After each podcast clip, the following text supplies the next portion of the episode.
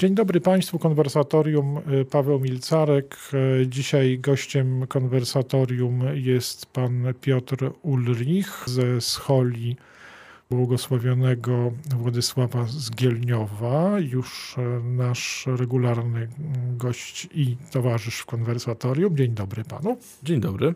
Chcemy mówić dzisiaj znowu oczywiście o duchowych e, tropach e, e, roku, o roku liturgicznym, o jego różnych interesujących i duchowych, i kulturowych aspektach. Gdzieś w tle naszej rozmowy zawsze jest pamięć, że rzeczy, o których mówimy, rozwijają się w piękną pieśń kościelną. Tak? To, co my tutaj na różne sposoby analizujemy, to po prostu jest śpiewanym obrzędem, który ma swoje przede wszystkim muzykę, tę niezwykłą, którą zwykło się nazywać gregoriańską, chorałową, a gdzieś obok tego towarzyszącą jej w historii, potem odrywającą się trochę od niej, lecącą już na trochę własnych skrzydłach muzykę tak zwaną ludową, czy śpiew tradycyjny, nabożny. To wszystko gdzieś w tle. Czasami o tym sobie w czasie tej naszej rozmowy przypominamy, czasami nawet, jak może Państwo pamiętają, naszym rozmowom towarzyszy śpiew.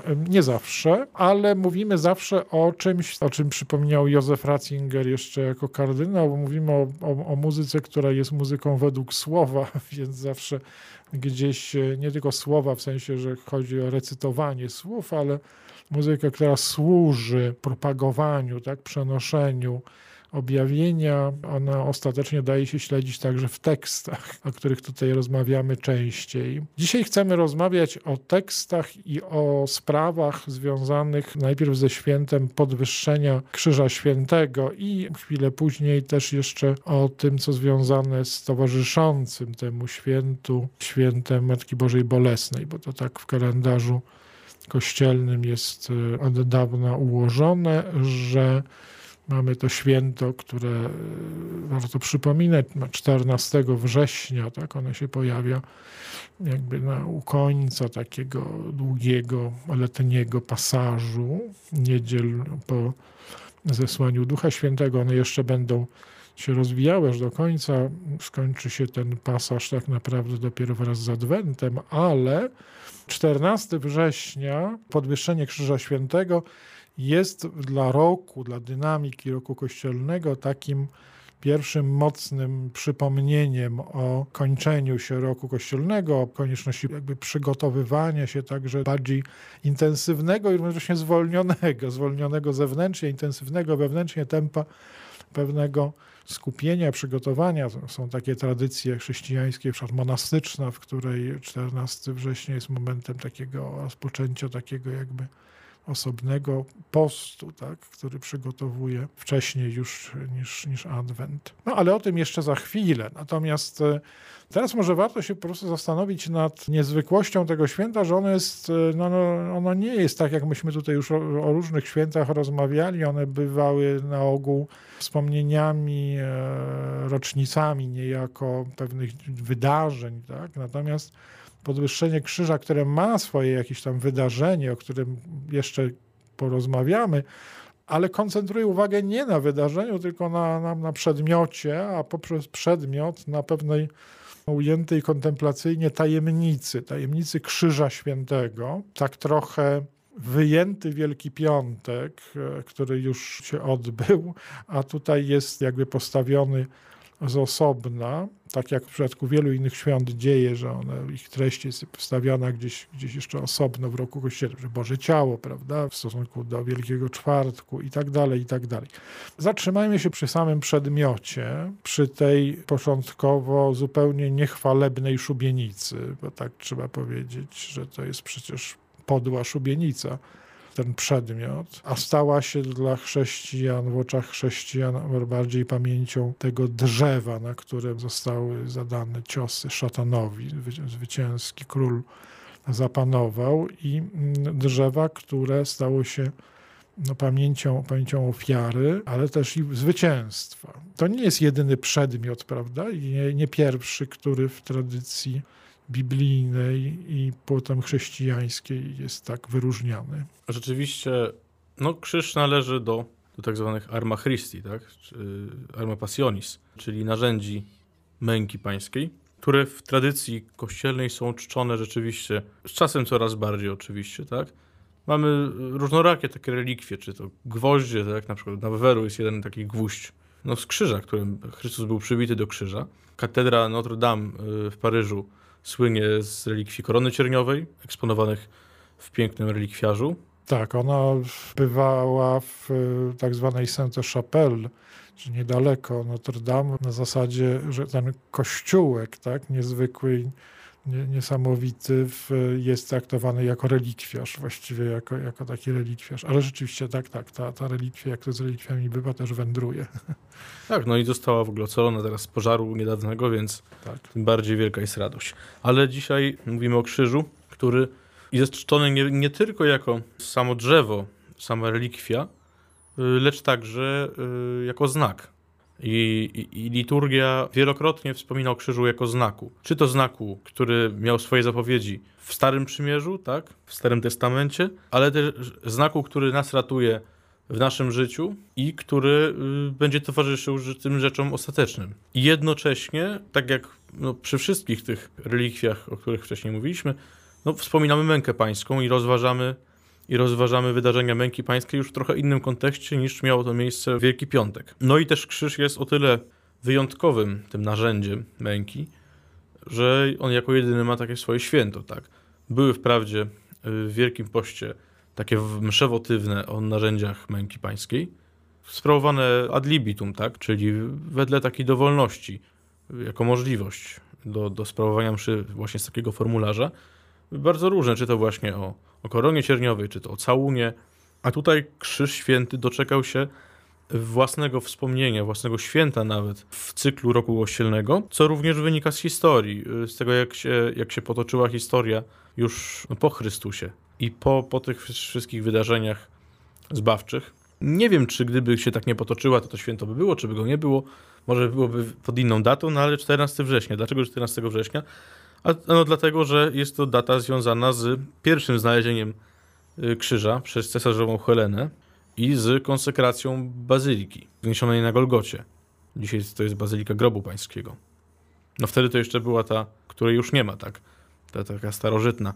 My dzisiaj mamy raczej przed oczami tę z czasów krzyżowców, tak? Czyli to tak późniejszy, jest. drugi etap. I to jest jedna pamiątka w tym święcie, a druga pamiątka to jest powtórne znalezienie tego krzyża, y, które miało miejsce już y, później, bo w wieku VII, tak, po zrabowaniu relikwii przez Persów. I tutaj wręcz to święto 14 września przejęło z czasem rolę upamiętnienia tego drugiego wydarzenia, a pierwsze było upamiętnione 3 maja.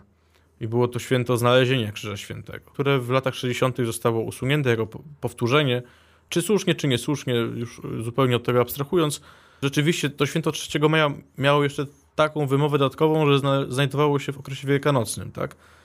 I, i dodatkowo wzmacniało mm, taki paschalny wymiar, paschalną treść tajemnicy krzyża, paschalną treść w ogóle śmierci Chrystusa i męki Chrystusa. I rzeczywiście, rzeczywiście ta treść była tu obecna. Niemniej jednak w święcie 14 września, podwyższenia Krzyża Świętego, nie brakuje takich treści podniosłych i radosnych. Rzeczywiście jest to spojrzenie na Krzyż Święty, ale też tajemnicę męki pańskiej właśnie z takiej już zupełnie innej perspektywy, perspektywy już no, po zesłaniu Ducha Świętego, tak? czasów mesjańskich, które trwają sobie już od dobrych 2000 lat. Natomiast w tym rozważaniu męki pańskiej, nawet w samym Wielkim Poście krzyż jest obecny, tak? w tych hymnach, które mm, pojawiają się w, drugiej części Wielkiego Postu, od piątej niedzieli, czy to Crux Fidelis, tak? Pangalingua Gloriosi, z tą, z tą strofą Crux Fidelis, ale też Vexilla Regis, hymnie szporny, tak, sztandary króla się wznoszą. W obu wypadkach e, e, z tej e, porcji, naj, może nie zupełnie najstarszych, ale bardzo starych, bo to twórczość Wenancjusza Fortunata z VI wieku, galijska twórczość o bardzo no, niepowtarzalnym wdzięku, także trudno sobie wręcz wyobrazić jakieś tutaj zastępstwo. Tak. Tak, muszę, powiedzieć, że te hymny należą do y, takich jednych z moich ulubionych, też strony muzycznej. No na pewno darzę je dużym sentymentem, tak. Już w ogóle nie mówiąc o hymnie y, Pangelingwa, który nie dość, że jest śpiewany w brewiarzu, to jeszcze wraca w Wielki Piątek podczas adoracji krzyża. I, I, to jest no, niezapomniane przeżycie śpiewać to w takim momencie. I ma polskie odbrzmienia następnie, tak jak to się nieraz z hymnem kościelnym zdarza, w postaci takiej z kolei bardzo znanej, popularnej pieśni Krzyżu Święty nade wszystko. Ma tak. tak, i nawet melodia tutaj jest bardzo podobna, oparta o, o ten gregoriański pierwowzór. I te hymny, o których mówimy, one wracają jak echo właśnie 14 września. Pojawiają się czy to w Nieszporach, czy to w Matutinum, tak, i Laudesach, czyli w Juczni.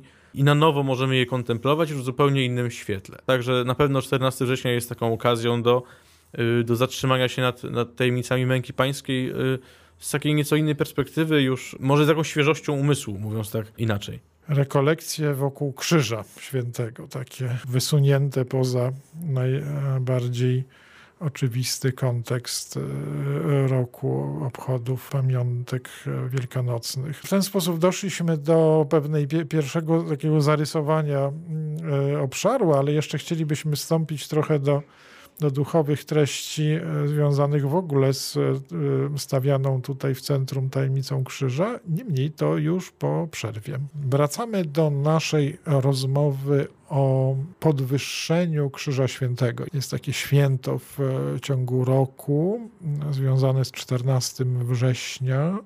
Mówiliśmy przed przerwą w pierwszej części naszej rozmowy zarówno o pewnym usytuowaniu tego święta w roku, jak i trochę też o jego historii, która trochę tak przypomina dzieje samej relikwii krzyża. Ten krzyż się wynurza w historii kilkakrotnie, potem pewnie też można powiedzieć w różnych swoich cząstkach rozchodzi się po całym świecie chrześcijańskim, w różnych miejscach, zwyczajem średniowiecznym, bo to sobie zdajmy sprawę. Zapewne ta relikwia się jeszcze mnoży e, na zasadzie pewnego łączenia e, różnych e, elementów, e, dotykania, pocierania części i tak dalej. To są zwyczaje, które dzisiaj już z naszej wyobraźni wy, wy, wychodzą. W średniowiecze miało tutaj wielką fantazję. W każdym razie coś w tym jest, że pewnie z tych wszystkich możliwych znalezionych w świecie cząstek relikwii złożyłoby się kilka krzyży materialnie tak? No, ale to niekoniecznie znaczy, że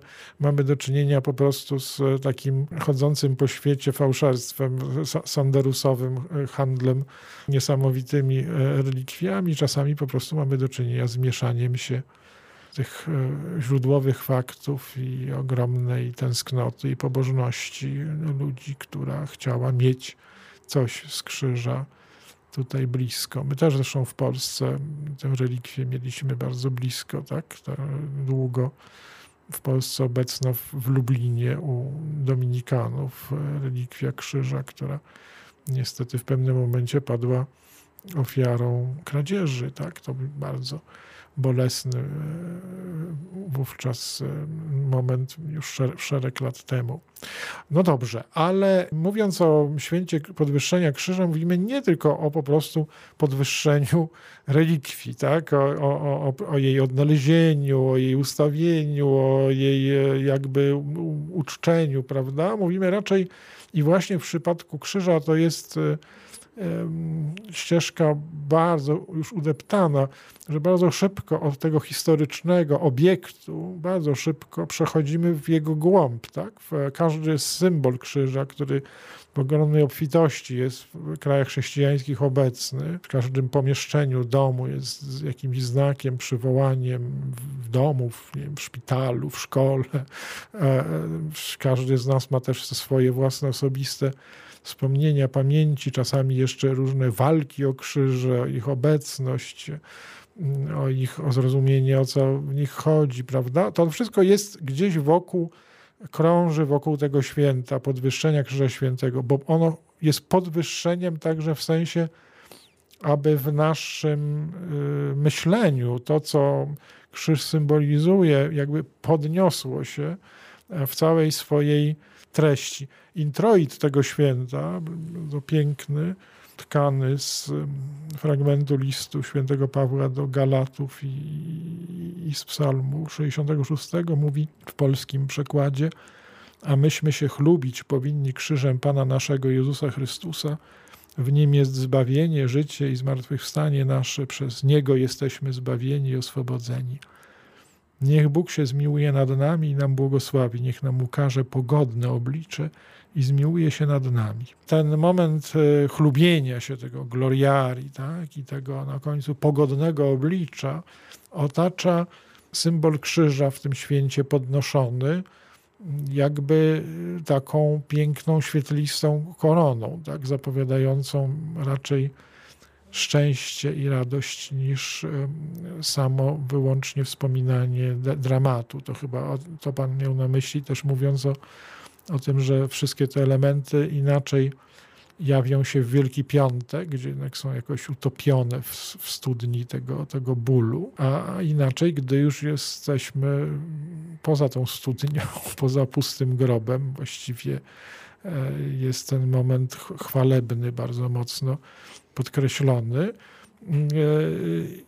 jakoś w tej modlitwie chrześcijańskiej, gdzie krzyż, w ogóle symbol krzyża się pojawił od od dawien dawna, choć nie od samego początku przecież, e, w pewnym momencie, gdy chrześcijanie zdali sobie sprawę, że krzyż, obecność krzyża nie jest, nie, nie jest upadlająca, tylko, tylko, tylko odwrotnie, gdy krzyż po prostu stał się symbolem męki i zwycięstwa, to na różne sposoby, prawda? Mamy w tej wspólnej modlitwie chrześcijan krzyż obecny, poczynając od znaku krzyża robionego, tego wielkiego znaku tak zwanego, e, na czole, piersiach, ramionach, tego małego, które się robi sobie albo innym, e, zwłaszcza na czole, te różne małe znaki krzyża, które robią, czynią kapłani przy różnych błogosławieństwach, przy sprawowaniu sakramentów, gdzie jeszcze dodatek związane jest to z namaszczeniami, e, wyznaczaniu świątyni, terenu świątyni, która też jest krzyżami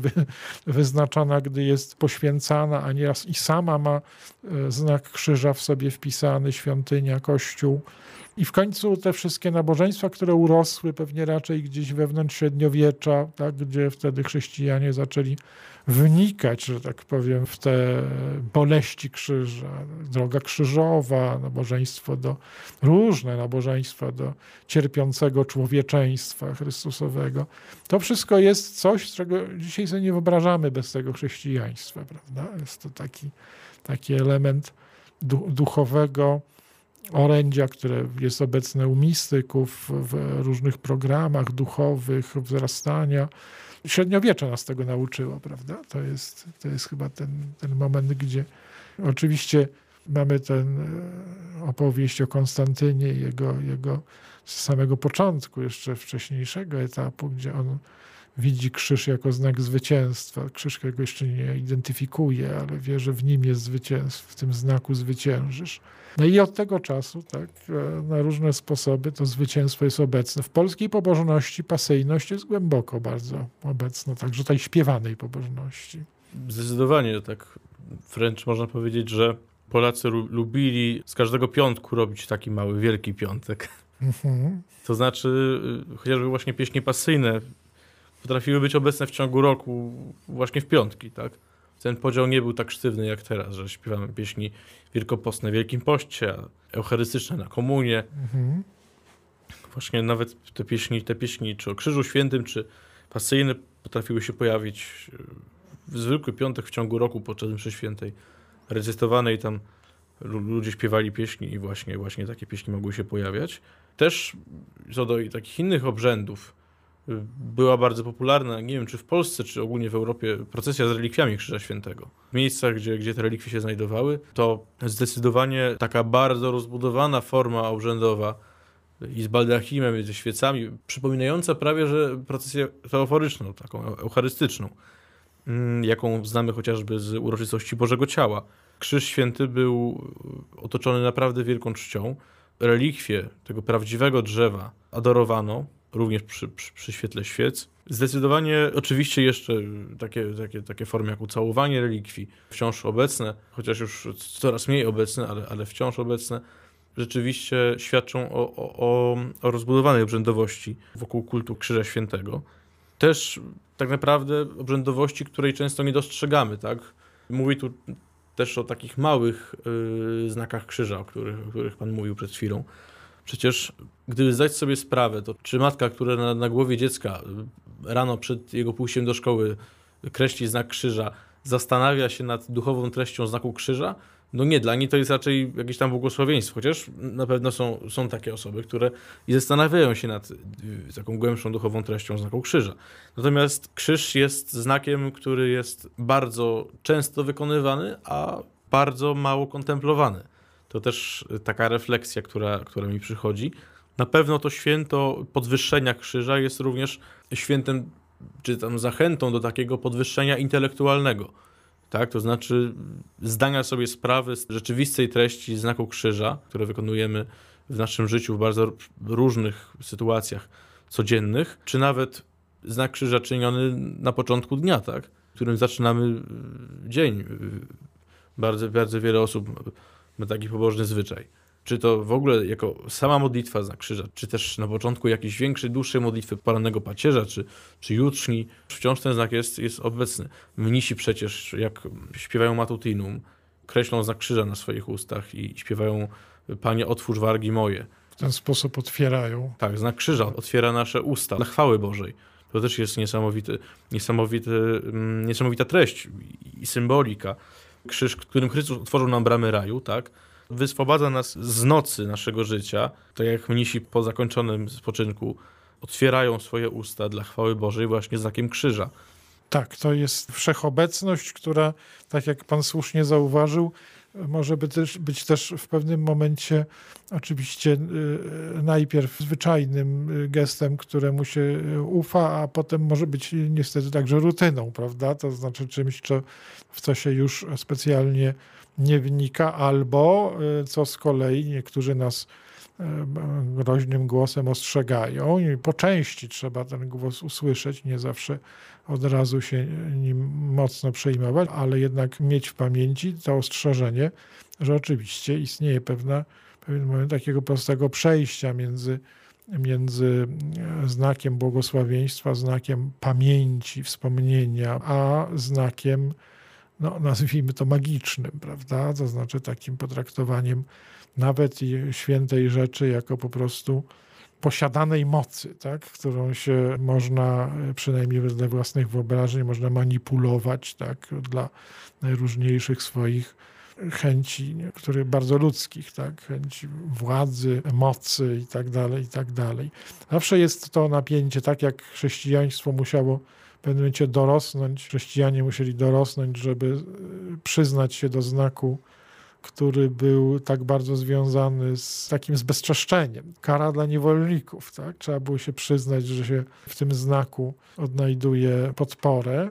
Tak można powiedzieć, że potem obserwowaliśmy tę drogę krzyża do jego wywyższenia, tego zewnętrznego. On przecież figuruje, mówiliśmy o tym w najróżniejszych miejscach, na szczytach gór, w różnych, e, jest elementem nieusuwalnej jakiejś symboliki, a równocześnie może być też teraz ta droga w drugą stronę, że w tym świecie wypełnionym nazwami, w których są te krua e, i tak dalej, święty krzyż, e, czy e, symbolami krzyża, no mogą się przechadzać ludzie, którzy nic o tym nie wiedzą albo nie chcą wiedzieć, albo też traktują to jako tajemniczy właśnie taką rzecz podobną, nie wiem, jako tajemnicę druidów, tak? albo, albo jakieś inne tego typu historie. Mówimy tutaj oczywiście w innej w innej perspektywie o tym wszystkim, ale z pamięcią, że te wszystkie wspaniałe rzeczy, piękne teksty, mocne w swoim wyrazie,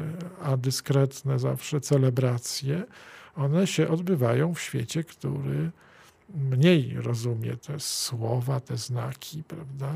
Jakby w kulturze masowej one się złączyły zupełnie z czymś innym, raczej z takim prostym przekazem o panowaniu jakiejś strefy, o tym, że to jest jakieś władztwo jakiegoś imperium tak, kościelnego e, i, i że w takim razie tak się, tak się do niego odnosimy, jak, jak ludzie w wojnach między, między różnymi imperiami. No cóż, vexilla regis, e, e, znaki króla, krzyż promienny to jest to, o czym dzisiaj rozmawiamy. No ale jeszcze pozostał nam trzeci rozdział naszej rozmowy, który wyprowadzi nas poza święto podwyższenia Krzyża Świętego. To za moment, za chwilę. Wracamy do naszej e, rozmowy. Właśnie chciałem powiedzieć do rozmowy o podwyższeniu krzyża w takim e, momencie w, w roku o 14 września, ale już właśnie poszliśmy dalej, o dzień dalej, bo zaraz obok krzyża tak jak w ewangelicznym opisie, zaraz obok krzyża jest Matka Jezusowa i także w kalendarzu jest to tak ułożone, teraz jest to tak ułożone, że zaraz po podwyższeniu Krzyża Świętego przychodzi takie święto, które różnie w kalendarzu bywało nazywane, ale dzisiaj je w skrócie i szybko nazywamy, świętem Matki Bożej Bolesnej, tak? ale to tutaj mieści się to słynne, co potem przeszło do, do w zupełnie innym kontekście do, do tego, jeśli ktoś gdzieś słyszał o siedmiu boleściach, także coś od siedmiu boleści i tak dalej, bo tak głównie to dzisiaj tak to funkcjonuje, no to warto wiedzieć, że to się bierze z bardzo poważnego źródła, mianowicie z tego, że po prostu istniało, istnieje y, święto siedmiu boleści Najświętszej Maryi Panny. To stąd jest to, to, to od siedmiu boleści bo zwykle tajemnice rozmaite, misteria chrześcijańskie, gdzieś w imionach różnych zakonników pojawiały się na zasadzie np. Jan od tak, tego i tego. Jan więc mógł być od siedmiu boleści Najświętszej Marii Panny. I gdzieś tam to się urwało, weszło do, do tego, że ktoś jest tam, nie wiem, malarzem od siedmiu boleści. Ale prawda jest taka, że nawiązuje to do konkretnego wręcz nabożeństwa, prawda? Konkretnej formy pobożności, związanej czy to z radościami, czy to z boleściami. Właśnie bardziej w kalendarzu zatrzymały się te boleści, ale sam jestem ciekaw, może pan to wykrył, o jakie siedem boleści tutaj chodzi. Mówimy o konkretnych wydarzeniach z życia yy, Najświętszej Maryi Panny, które no właśnie, były dla niej yy, takim powolnym spełnianiem się tej przepowiedni Symeona. Miecz przeniknie tak, tak, z drugiego rozdziału Ewangelii Łukasza która to przepowiednia jest w ogóle już pierwszą boleścią w tej pobożności. Katolicy liczyli boleści bardzo różnie, na przykład niektórzy liczyli ich pięć. Na przykład w polskich takich mszałach z, z końca średniowiecza mamy formularz de quinque doloribus, tak? czyli o pięciu, o pięciu boleściach, ale od XIV wieku kształtuje się już pobożności ten nurt siedmiu boleści. No i tradycja tu wymienia y, takie wydarzenia, jak właśnie proroctwo Symeona, ucieczka do Egiptu, kiedy to Najświętsza Maria Panna z dzieciątkiem Jezus i ze świętym Józefem uchodzili przed gniewem Heroda tak, do Egiptu, aby nie dopuścić do, do tego, że dzieciątko Jezus zostanie zabite po prostu przez, przez Heroda. Następnie zgubienie Jezusa, bynajmniej nie w Egipcie, tylko, tylko już później, w XII roku życia Y, naszego Pana, kiedy podczas pielgrzymki do Jerozolimy na święto Paschy Jezus, y, mówiąc kolokwialnie, się swoim ziemskim rodzicom zawieruszył. Odłączył się tak. i zginął. I nauczał, nauczał doktorów w świątyni i oni go tam znaleźli, co było również bólem serca. Dosłownie Ewangelia mówi o, o tym, że właśnie ma, Matka Boża mówi do Jezusa, że Ojciec Twój ja z bólem serca szukaliśmy Ciebie. Następnie czwarta boleść – spotkanie Jezusa podczas drogi krzyżowej przez Maryję. No, czyli, czyli coś, co, coś, co kontemplujemy w czwartej stacji drogi krzyżowej. Y, ta tajemnica, kiedy to podczas swojej wędrówki na Golgotę Pan Jezus spotyka swoją matkę. Rzeczywiście to, to również serce matczyne na pewno bardzo dotknęło. No i idąc już dalej, to jest y, ukrzyżowanie i śmierć. I tutaj y, ta, ta obietnica Chrystusa ta nowa misja Maryi, która ma być matką wszystkich ludzi, tak? Powierzenie Maryi Janowi, zdjęcie Jezusa z krzyża, tak? I złożenie, złożenie do grobu. I te siedem boleści również jest rozważane, czy to w tekstach liturgicznych, święta, o, których, o którym zaraz pewnie będziemy mówić, czy też w, w polskich pieśniach nabożnych, na przykład w pieśni Witaj Matko Uwielbiona. To jest pieśń, która ma zwrotek bardzo wiele, nie, nie pomnę ile, ponad 100 na pewno.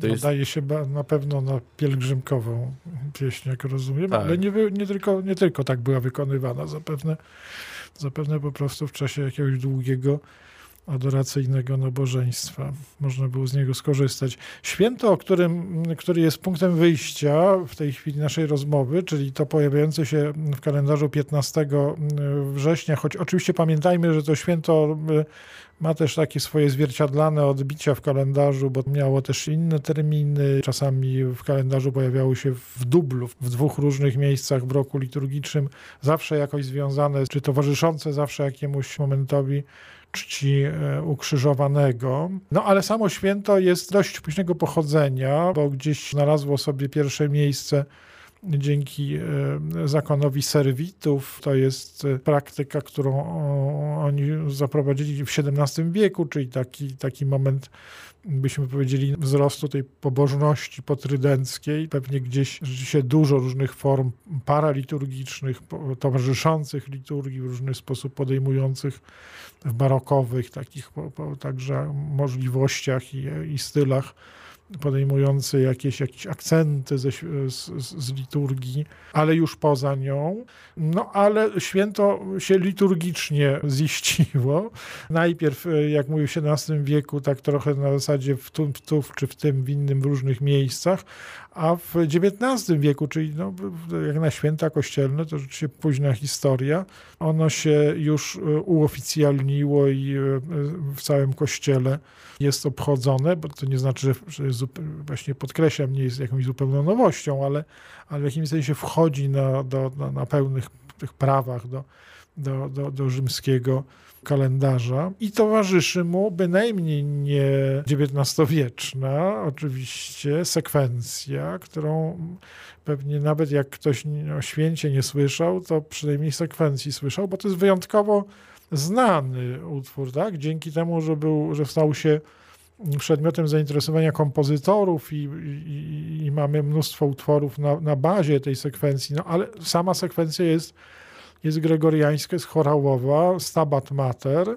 Stabat Mater Dolorosa, Juxta Crucis Lacrimosa, stała matka bolesna obok krzyża, tak, zapłakana. To jest y, utwór, którego autorstwo wiążemy z Giacopone da Todi, tak?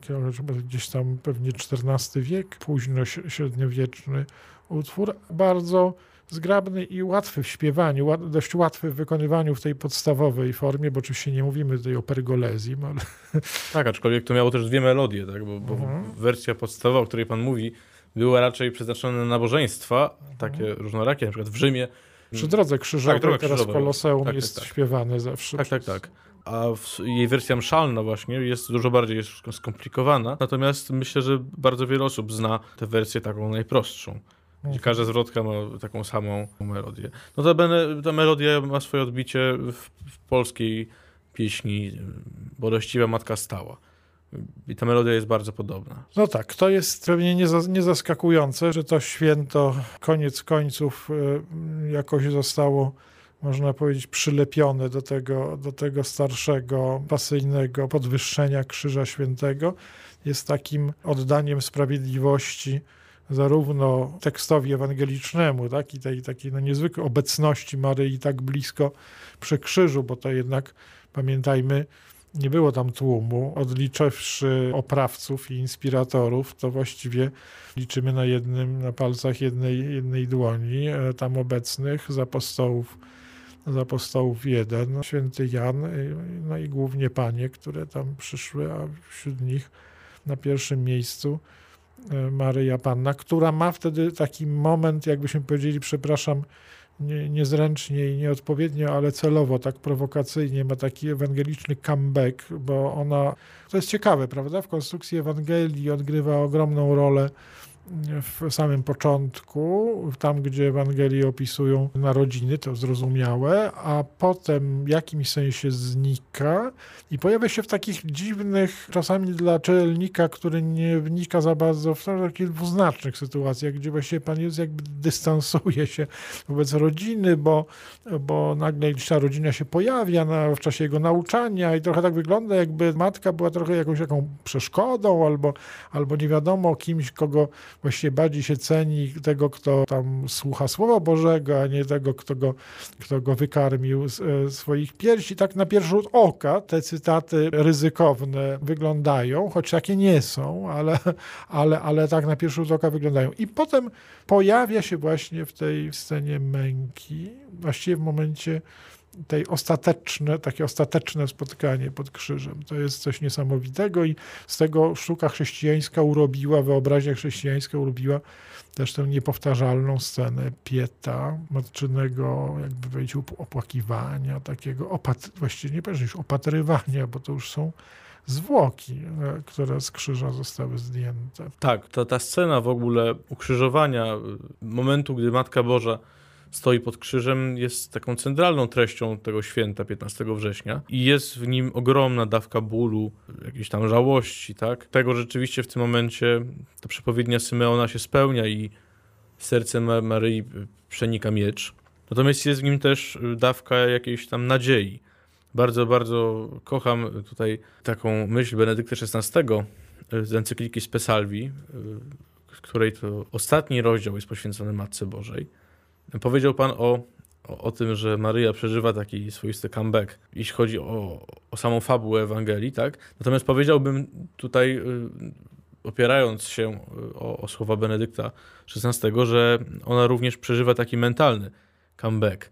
To znaczy, Benedykt tutaj, y, Benedykt XVI pisze o tym, że Maryja w chwili, w chwili ukrzyżowania i w chwili śmierci swojego syna na krzyżu, no oczywiście po pierwsze te słowa Symeona, które jej wracają no, jak bumerang, mówiąc kolokwialnie, tak. Ona ma świadomość z tego, że ta, ta, ta przepowiednia się, się spełnia, ale również wracają słowa anioła, nie lękaj się, tak, które on powiedział do Maryi w, w pierwszych chwilach jej obecności na, na kartach Pisma Świętego, tak, kiedy Maryję poznajemy w Ewangelii Świętego Łukasza, yy, właśnie w chwili zwiastowania która też jest pełna obaw i anioł jej mówi, nie lękaj się. I te słowa wracają, tak pisze Benek XVI, właśnie w chwili ukrzyżowania, kiedy Maria jest pełna lęku, pełna ogromnego bólu związanego ze śmiercią swojego syna.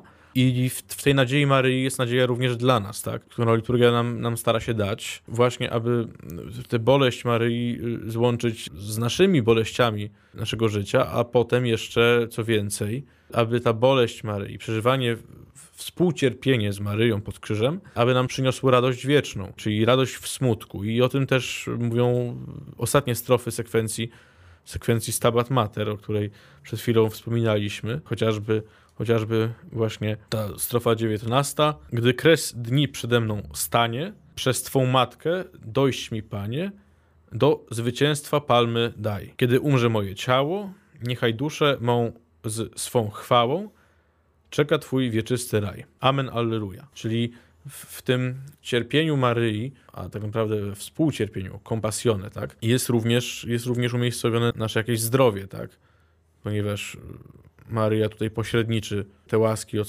od swojego syna, jest pośredniczką łask, również dla nas. To jej cierpienie pomaga nam w otrzymaniu udziału w ranach Chrystusowych. Przed chwilą kontemplowaliśmy je właśnie 14 września, a teraz 15 września jeszcze taka, no mówiąc brzydko, dogrywka.